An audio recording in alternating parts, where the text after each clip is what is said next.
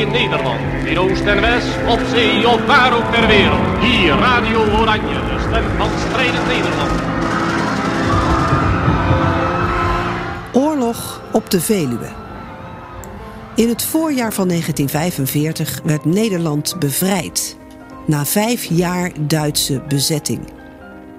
In dat halve decennium vonden veel ongedachte gebeurtenissen plaats, die van grote invloed waren op het dagelijks leven.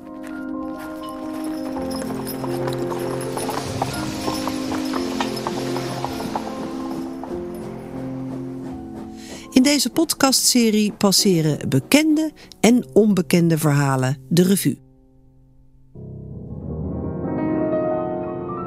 Aflevering 7: Nijkerk evacuees en noodziekenhuizen.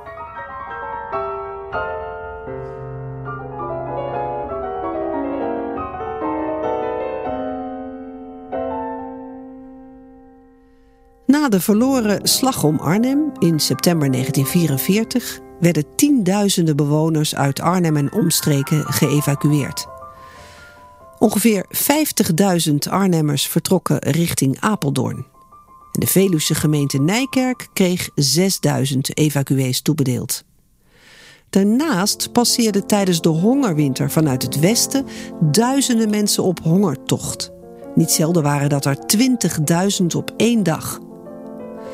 Hoe ervoeren de Nijkerkers dat? Hoe zat het met de voedselvoorziening? En die noodziekenhuizen, wie regelde dat allemaal? In deze aflevering van Oorlog op de Veluwe horen we ooggetuigen vertellen. Aantekeningen uit oorlogsdagboeken vullen die verhalen aan. Ik voelde me geen held. Ik voelde me verplicht om mensen te helpen. Ik was geen held. Ik ben geen held geweest ook. Witte duivel, zei de dokter Schreuder.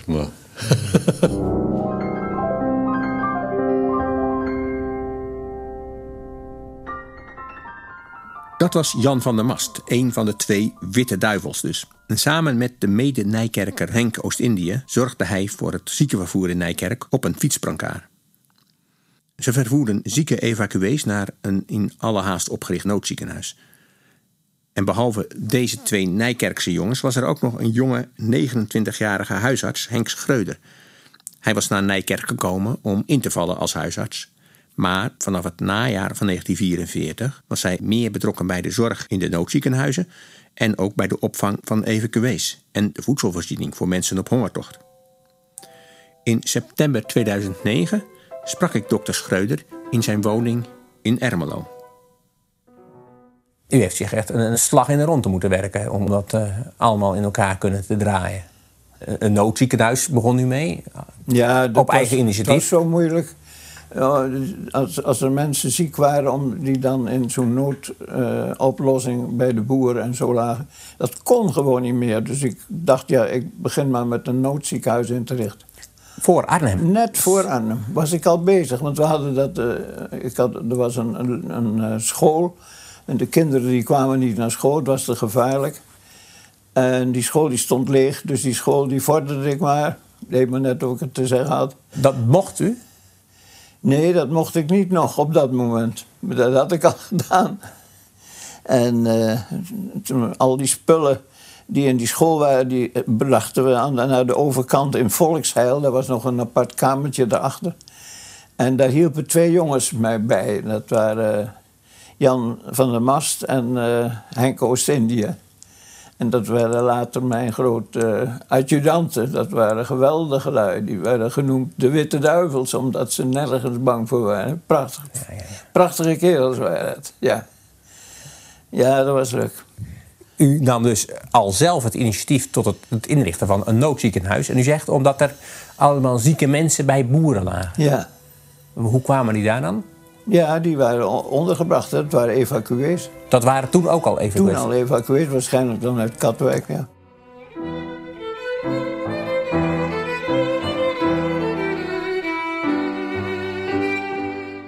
Dat werd hoe langer hoe erger natuurlijk. En toen de volgende, ja, eigenlijk een, een dag daarna kwam daar ineens de hoofdinspecteur van de volksgezondheid boven de grote rivieren, noemde hij zich Dat was dokter Erp Taalman Kip, een neuroloog uit Arnhem. Ik zie hem nog komen met zijn, uh, zijn, zijn, bleke, hongerige gezicht. Iedereen had honger in die oorlog. En hij had zo'n fietstocht achter de rug. En een uh, oude, versleten rode kruisband om. En hij uh, gaf mij de opdracht om een noodziekenhuis in te richten met duizend bedden.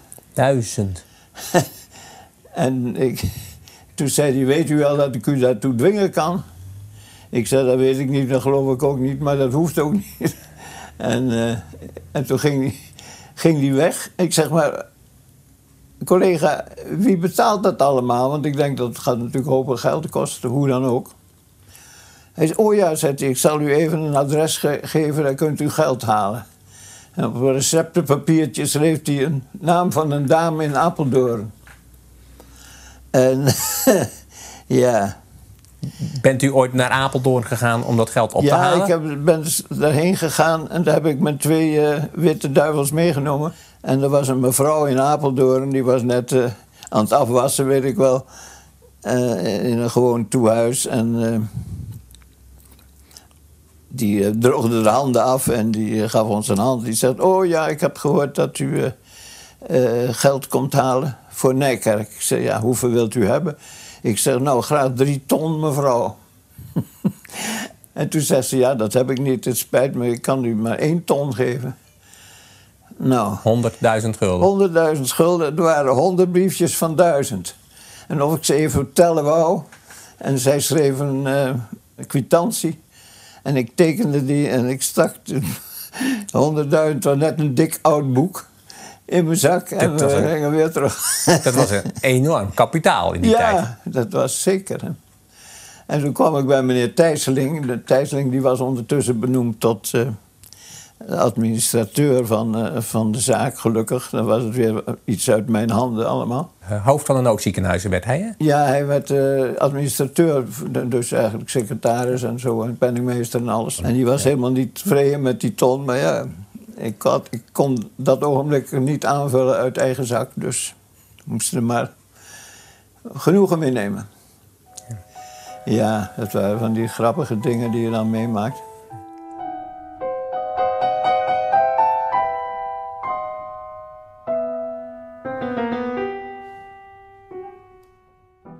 Ja, die Thijsseling. Daar had je er drie van. Drie broers. Diek, Herman en Thijs. En zij stelden dus hun timmerfabriek ter beschikking voor een van de noodziekenhuizen. Die locatie zelf was ook alweer een noodvoorziening, omdat hun eigenlijke fabriek, die vlakbij de Nijkerkse haven stond, al door de Duitsers was gevorderd. In die noodfabriek van Thijsseling werd eind september 1944 een noodziekenhuis ingericht. En daarin kwamen vooral patiënten te liggen uit het psychiatrisch ziekenhuis uit Wolfhezen. Een van de artsen die in het noodziekenhuis werkte, was de Utrechtse kinderarts Dr. Drukker. Zijn herinneringen daaraan vertrouwde hij na de oorlog toe aan het papier. Verder hadden we nog bedden nodig. Vrij hoge, in verband met de verpleging en matrassen. Die werden prompt door Herman Thijsseling ter beschikking gesteld. Ook hadden we beddengoed, lakens, dekens en verpleegspullen nodig. En ook daar kon Herman Thijsseling, die een machtiging tot vordering had, ons uit de brand helpen. Toen kwamen de patiënten over uit Barneveld. En in korte tijd hadden we een redelijk draaiend noodziekenhuis. Maar er bleven patiënten toestromen, want de Betuwe werd geëvacueerd. Er kwamen ook mensen die al 10 tot 20 jaar in bed lagen. Thuis waren ze altijd gekoesterd met een kussentje hier of een wattenrolletje daar, maar bij ons werden ze op een harde matras gelegd en stevig schoongewassen. Het resultaat was een hoge temperatuur en helaas ook een flinke sterfte. Maar je kon ook haast niets. Ook werden patiënten uit Nijkerk en omgeving aangevoerd op een rijwielbrancard, die gereden werd door twee ongelooflijk flinke jonge kerels, Oost-Indië en Van de Mast. Ze gingen dwars door granaatvuur en bombardementen heen, maar toen ze een keer een zwangere vrouw op hun kar kregen, die onderweg van haar kind beviel, zijn ze zich wezenloos geschrokken. Dat nooit weer. Er kwamen steeds meer oude, zieke en lichamelijke of verstandelijk beperkte evacuees aan. Geëvacueerde bejaarden kwamen onder andere terecht in het oude Liedenhuis, Daar kregen ze te eten. Stevig gestampeld, bereid in de ketels van de Nijkerkse chocoladefabriek. Ook de deftige bewoners van huizen Anaya uit Arnhem kwamen naar Nijkerk. Die oude, voorname dames werden ondergebracht in een lege gymnastiekzaal aan de Van Dedenstraat. En een van de evacuees werkte daar als verpleegster. Dat was de 26-jarige Dikkie van Hal uit Hilsum bij Arnhem. Ze was een van de velen die in de oorlogsdagen een dagboek bijhield. Het is een gymnastiekzaal, dus alles is primitief. Er is een keuken, een conversatiezaal en slaapzaal en twee kamertjes voor de echtparen. 25 mensen zijn er. Het brood wordt rondgedeeld, thee ingeschonken en melk. De bedpatiënten verzorgen, etc. etc. Daarna de conversatiezaal en de slaapzaal schoonmaken. Om half elf wordt er koffie geschonken. Om twaalf uur het eten gebracht. Smaandags pap, woensdags en zaterdags soep en pap en de andere dagen eten door elkaar. Smiddags moeten we brood klaarmaken. 75 boterhammen per dag. Mevrouw R. wordt altijd voor het eten ingespoten, daar zij suikerpatiënt is. Als zuster Riet in de zaal is, vraagt mevrouw R. om de spuit, daar zij zichzelf nu wel in kan spuiten. Dit kan natuurlijk niet. Even daarna wordt er aan de keukendeur geklopt. Ze vraagt nu aan mij hetzelfde. Maar aangezien ik de verantwoording heb, geef ik haar dat spuitje niet. Als ik zeg: Dat kan ik niet toelaten, want dat mag u niet zelf doen, dan antwoordt ze: Ik, als doktersvrouw zijnde, kan me zeker toch wel inspuiten? U bent een leek. Ik heb zo'n honger, ik kan niet langer wachten.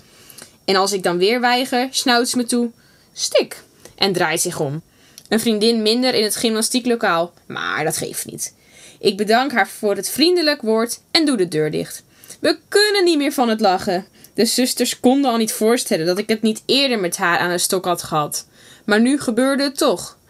Smiddags met de thee groetten ze alweer vriendelijk alsof er niks gebeurd was. Net als Dickie gingen veel evacuees aan het werk in Nijkerk. In de Volnij bijvoorbeeld. Dat was de Volharding, oftewel de Nijkerkse coöperatieve melkfabriek. En waar nodig zorgden ondertussen de twee ongelooflijk flinke jongens, zoals dokter Drukker hen noemde, voor het ziekenvervoer richting de noodziekenhuizen. En een van hen was dus de jonge twintiger Jan van der Mast. Ook in 2009 vertelde hij, op hoge leeftijd gekomen, zijn eigen verhaal. Begin oktober, de eerste dagen van oktober, toen ben ik dan naar die school toe gegaan. En de eerste werkzaamheden die ik daar moest doen, dat was die school ontruimen. Aan de overkant was een gebouw, dat heette het Volksheil. En in het Volksheil hebben wij dus die spullen van die school ondergebracht, om zodoende dat daar bedden konden staan om als ziekenhuis te functioneren. En dat, eh, de leiding daarvan bij mij in die afdeling, dat was dokter Schreuder. Die, dus daar, die heeft mij eigenlijk zo'n beetje als hulp aangenomen. Hij zei, wat je verdienen moet, eh, dat hoor je wel, maar er is natuurlijk nooit van terecht. Maar dat was ook niet de bedoeling. Het was de bedoeling om onder Duitsland uit te blijven. En wat ik moest doen, dat maakt me niet uit als ik die tijd maar overbruggen kon. Maar dat heeft eigenlijk, de hele oorlog heeft dat zo'n beetje dus toch uh, als, als, ja, als, als een, een, een, iets angstig over je heen gezeten.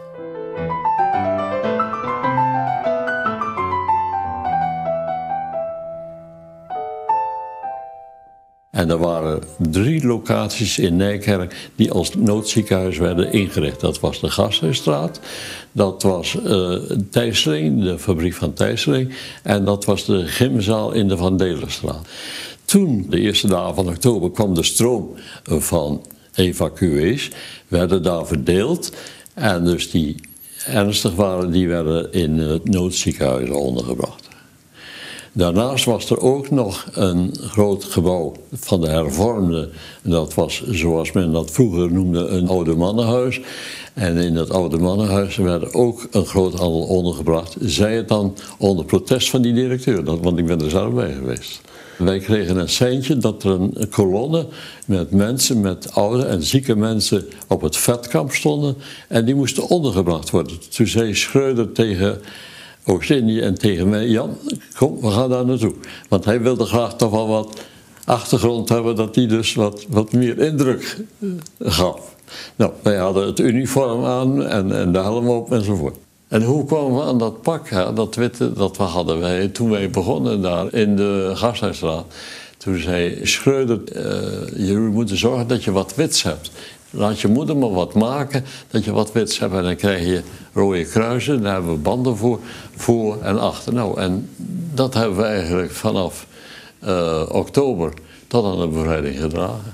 Nou, wij kwamen daar, die meneer die deed de deur open en die directeur scheen dat dan te zijn. En die, uh, en die zei, en, wat wilt u?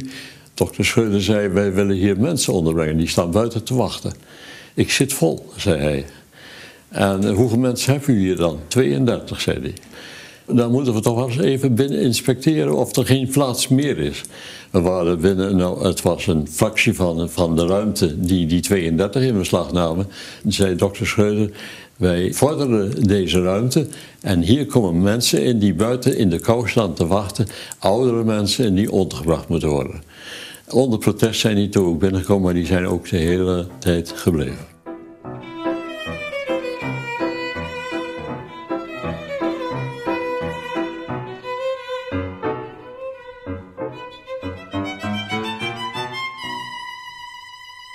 Henk Oost-Indië en Jan van der Mast fietsten dus in hun door moeders gemaakte pakken als witte duivels door Nijkerk. Getooid met een wit beschilderde Nederlandse legerhelm met een rood kruis erop. Mensen die ik ophaalde en dus zelf konden lopen, die gingen op die bankar liggen. Daar hadden we dus toch dekens op en dan nog een, zeil eroverheen wat vastgemaakt werd. Dan ging er een zeil overheen, er was nog een luikje bovenin dat je ook nog spreken kon met de patiënt. En dan fiets je en dan ging je zo op transport. Was het erg zwaar? Uh, was niet licht, maar het viel wel mee. Je was jong, ik was 23. Had u de hele tijd door ook luchtbanden nog? Wij hadden luchtbanden, vandaar dat ik dus ook een keer een lekke band heb gekregen. Maar daar komen we nog op. Hè. Nou, vertel me. Want dat was een, midden in de nacht in een bijzondere situatie. Een hele bijzondere situatie. Het zal januari of februari zijn geweest. Dat ik opdracht kreeg s'nachts om een uur of twee om een kraamvrouw op te halen in Holk. En dat was een zijstraat van de Amersfoortse weg die naar Amersfoort ging. Nou, eh, je kreeg eh, duidelijk de, instructie waar het was. En, want je was meestal niemand bij, omdat de mensen niet naar buiten mochten. En uh, toen ben ik daar naartoe gefietst. En het was dikke sneeuw. Het was trouwens die hele winter, vanaf december tot aan maart, was steeds continu sneeuw. En koud. Heel erg koud. Dus alles zat tegen. En toen ging ik naar de locatie waar ik een mevrouw moest ophalen. En de vader ging niet mee, omdat hij dus niet uh, naar buiten mocht. Nou, ik ging met die mevrouw ging ik richting Nijkerk. En ik was een paar kilometer verder en kreeg een lekke band. En ik riep tegen die mevrouw, ik zeg mevrouw, ik zeg ik heb een lekke band, ik moet lopen helaas, maar het duurt wat langer. Maar we zullen zien of we hem gemaakt krijgen. Want ik had wat zitten te denken en ik wist uit mijn schooltijd, toen ik altijd naar Amersfoort fietste, dat halfweg was er een fietsenmaker. In, ongeveer in de buurt van Nijkerkerveen. Dus ik sjouwde en ik sjouwde door de sneeuw. En het was bitter koud. En ik, en ik hoorde haar helemaal. Ik zei, mevrouw, gaat het? En dat gaf geen antwoord. En op een gegeven moment zei, uh, roep ze, het kindje komt. Oh jee, en wat nu?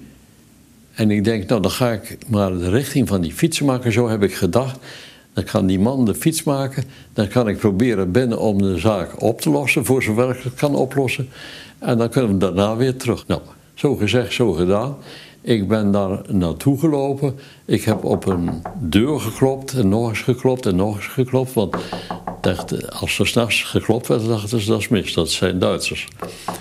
Uh, er kwam een vrouwenhoofd boven uit het raam. En uh, die zei, ja, wat is er? Ik zeg, mevrouw, zo en zo is het geval. Ik wil graag binnen om die bevalling verder te regelen. Dus ik steek de kachel op, zet water op en dan... En waarom of ik erbij gekomen heb, weet ik niet, want ik had het nooit meegemaakt. Maar uh, dat is goed, zei ze. En ze kwam naar beneden toe. En de man ook, die kwam naar beneden toe. En uh, toen hebben we dus die brancard naar binnen gedragen, op twee stoelen gezet.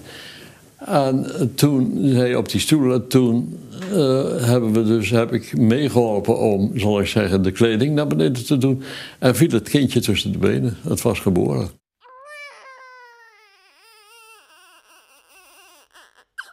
En gelukkig, en gelukkig dat eh, het kindje begon te huilen. En nu? En ik zeg, mevrouw, heb u een zoon in huis? Ja, ik heb een zoon in huis. Ik zeg, dan krijgt hij mijn Ausweis. Dan moet hij naar de kerk toe, want er was geen telefoonmogelijkheden. En uh, dan moet hij dokter Schreuder meenemen om hier te komen. En dat is ook gebeurd. En toen heeft dokter Schreuder de, de navelstrengen zo te behandelingen gedaan. Kindje is aangekleed, kindje in de armen van de moeder. In de brancard op de fiets. De fiets was gemaakt door meneer. En zo zijn we in Nijkerk terechtgekomen bij Tesla.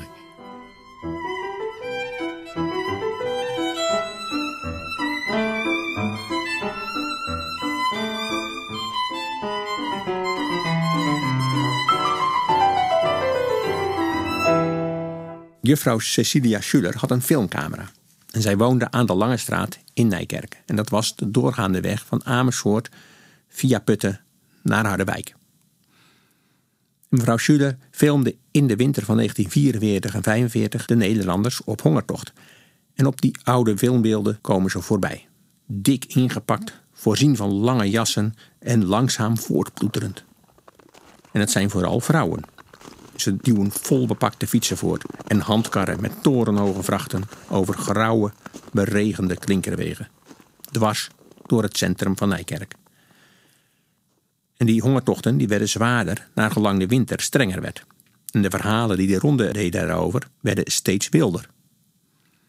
De 65-jarige Nijkerkse onderwijzer Frans Kracht noteerde die verhalen maar wat graag. Zaterdag 9 december 1944. Vorige avond nog regen en s'nachts een dik pak sneeuw. De hele dag regen, meer of minder. En dooi.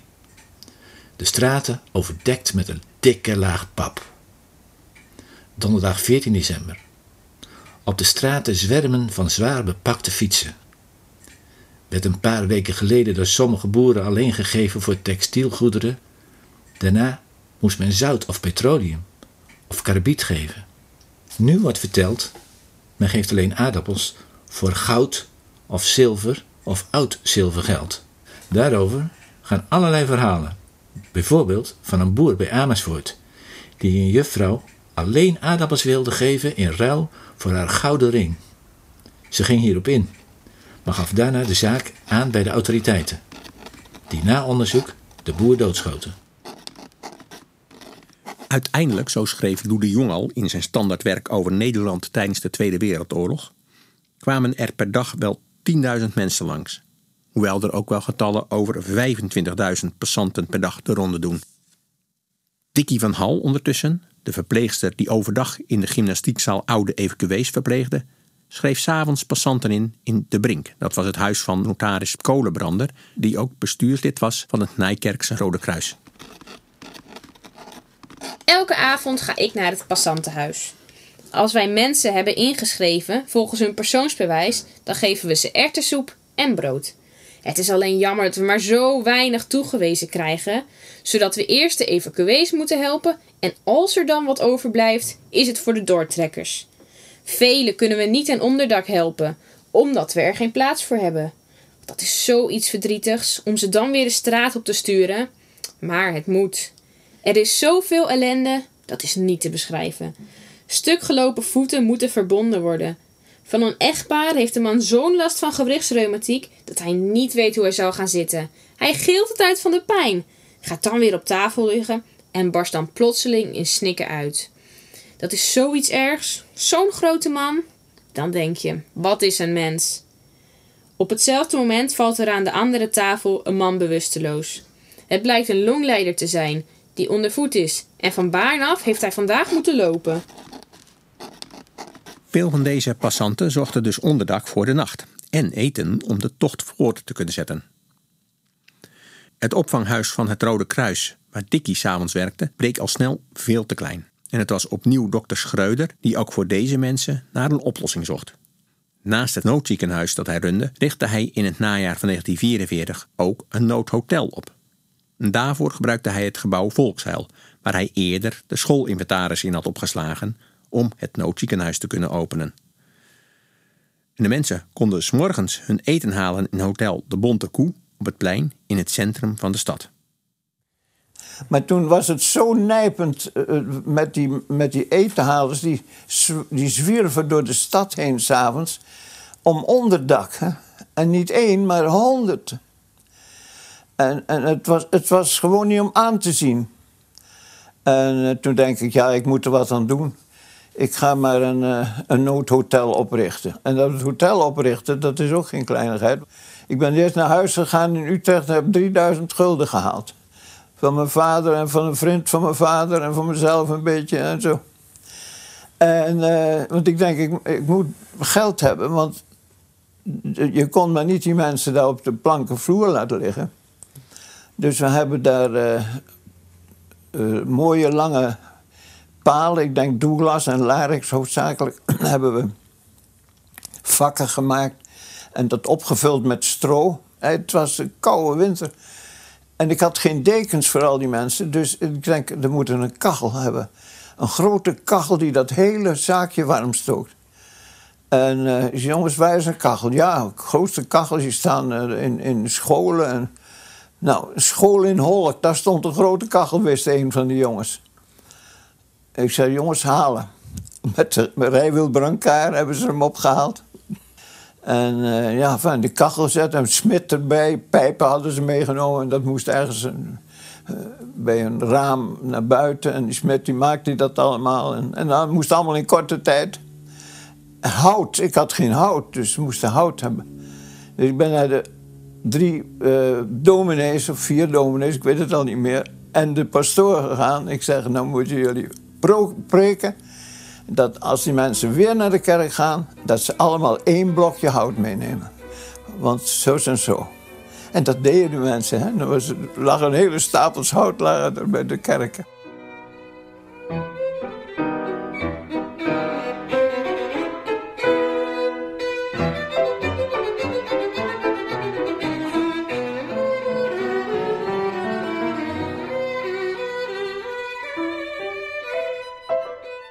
Maar zo'n zo, zo noodziekenhuis, dat kun je wel opzetten, maar om het draaiende te houden, dat is nog een heel punt. Hè?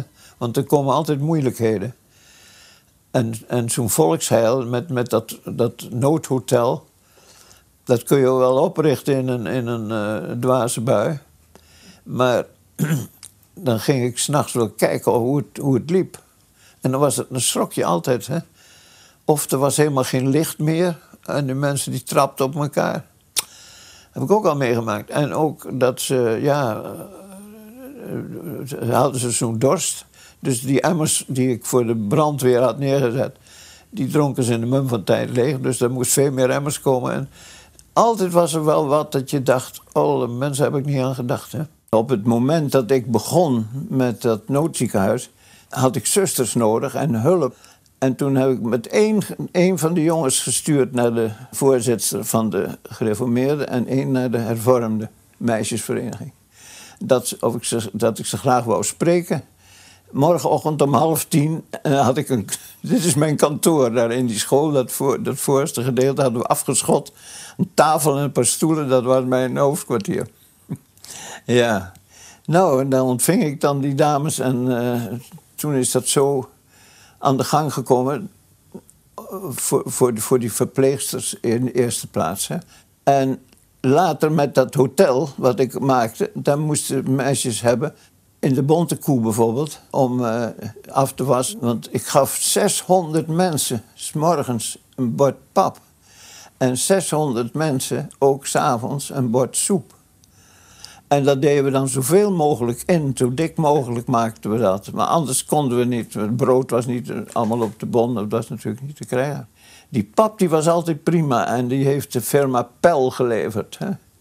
Hoe ze het hem lapten, dat snap je niet, maar elke ochtend was het er. Hè? Het was geweldig. Het was dan in de Bonte Koe, hè? dat is, was er zo'n zo'n cafeetje op de, op de markt. Dus eten en drinken. En dan kregen, en maar het voornaamste waar, die mensen voor, voor kwamen, dat was hun bagage. Want ze hadden aardappelen gehaald en, en, misschien een stukje spek en dingen voor hun familie. Dus daar, daar zouden ze hun leven voor geven. En dat zou natuurlijk gestolen worden als, als, als raven. Dus dan moest ik van tevoren, had ik dat bedacht. Dan moet een ruimte zijn waar, ze, waar ik al die fietsen en al die. Ja, er waren zelfs handkarren bij, maar kinderwagensachtige dingen en allerlei vehikels zouden kunnen opbergen met de dingen. En daar mocht niemand in. En dat hebben we zo georganiseerd. Ik geloof dat het het Kalkhok heette. Een grote houten schuur, die stond ook op die markt. En daar heb ik een paar jongens, een paar studenten, waren dat van de Vries. En die, daar was het van. En ik zeg, als jullie nou een eerlijke manier goed uh, wat willen doen en geld willen verdienen, dan moet je het precies zo en zo doen. Niet binnenlaten voor acht uur en niet voor vijf uur of zoiets. En, dat moesten ze, en dan moesten s'nachts één of twee, liefst twee slapen daar. Moesten ze slaapplaatsen maken om die boel te bewaken. Dan mag je rekenen wat je wil. Voor een fiets een gulden of voor, dit, voor zo'n handkar wel een tientje of zo. Mensen hebben geld wel. Maar ze hebben geen eten en uh, daar hebben ze voor over. Kreeg iedereen die daar overnachtte wou, die kreeg die drie bonnetjes. Eén bonnetje was voor de soep, één bonnetje voor het logis en één bonnetje voor uh, de pap. En dat rekende ik 1,50 voor. Nou, dat was niet veel, hè? Maar je moet je nagaan dat we uh, bijna 10.000 gulden overhielden Ja. op het eind van de rit. Maar ja, ik zat erin met 3000, dus dat heb ik er nou eerst een keer afgehaald. Want het zat allemaal op een bank. Eh, we hebben een uh, ziekenauto gekocht. 7.500 gulden besteed voor een ziekenauto in Nijkerk.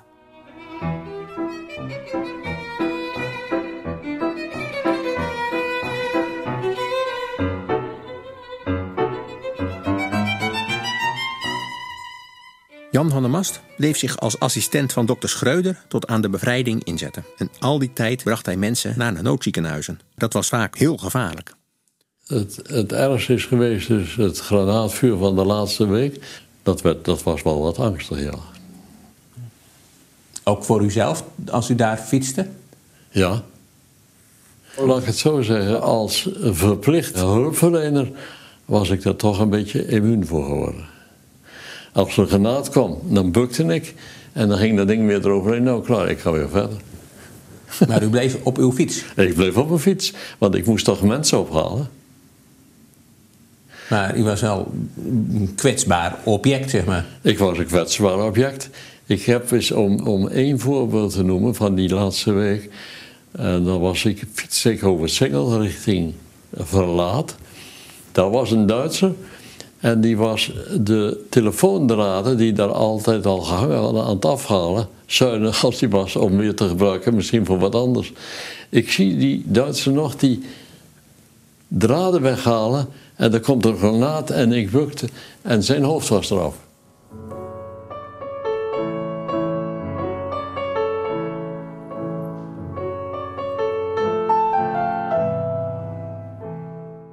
Onverschrokkenheid waarmee Jan te werk ging, leverde hem later een heldenstatus op. Maar daarvan moest hij niets hebben. Ik, ik voelde me geen held. Ik voelde me verplicht om mensen te helpen. Ik was geen held. Ik ben geen held geweest ook. Witte duivel, zei de dokter Schreuder. Maar...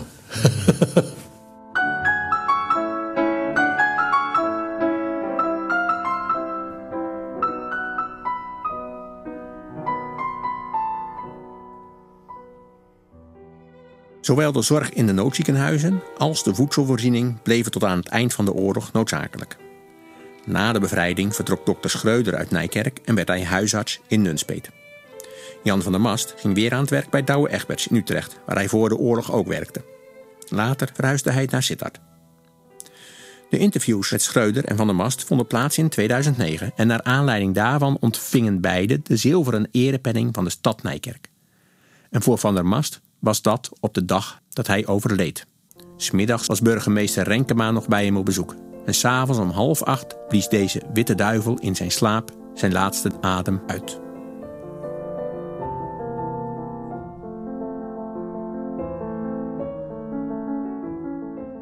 Dit was een aflevering van de podcastserie Oorlog op de Veluwe. De muziek die u hoorde kwam uit de Rhapsodie Orientale van de Joodse componist Andries de Rosa. De Rosa werd in Sobibor vermoord op 30 april 1943. Daarnaast hoorde u stukken uit de Prelude voor piano opus 1 nummer 1 uit 1940 van Misha Hillesum. Misha Hillesum kwam om door ontbering tijdens dwangarbeid in Warschau in de winter van 1944. Muziek werd gebruikt met vriendelijke toestemming van de Leo Smit Stichting te Amsterdam, kenniscentrum over componisten die tijdens de Tweede Wereldoorlog vervolgd zijn. De serie is gemaakt in opdracht van de bibliotheken gemeente Nijkerk door Anton van Rensen van Historytelling, bureau voor kostmediale geschiedenisproducties uit Nijkerk, in samenwerking met Piet Nelemans Producties uit Veenendaal. Aan deze aflevering werkten mee Janko Zijnse als onderwijzer Frans Kracht, Bert Goedhart als dokter Drukker en verpleegkundige in spe Roos van Rensen als zuster Dikkie van Hal. Met dank aan Museum Nijkerk voor het gebruik van de interviews met huisarts Henk Schreuder en witte duivel Jan van der Mast.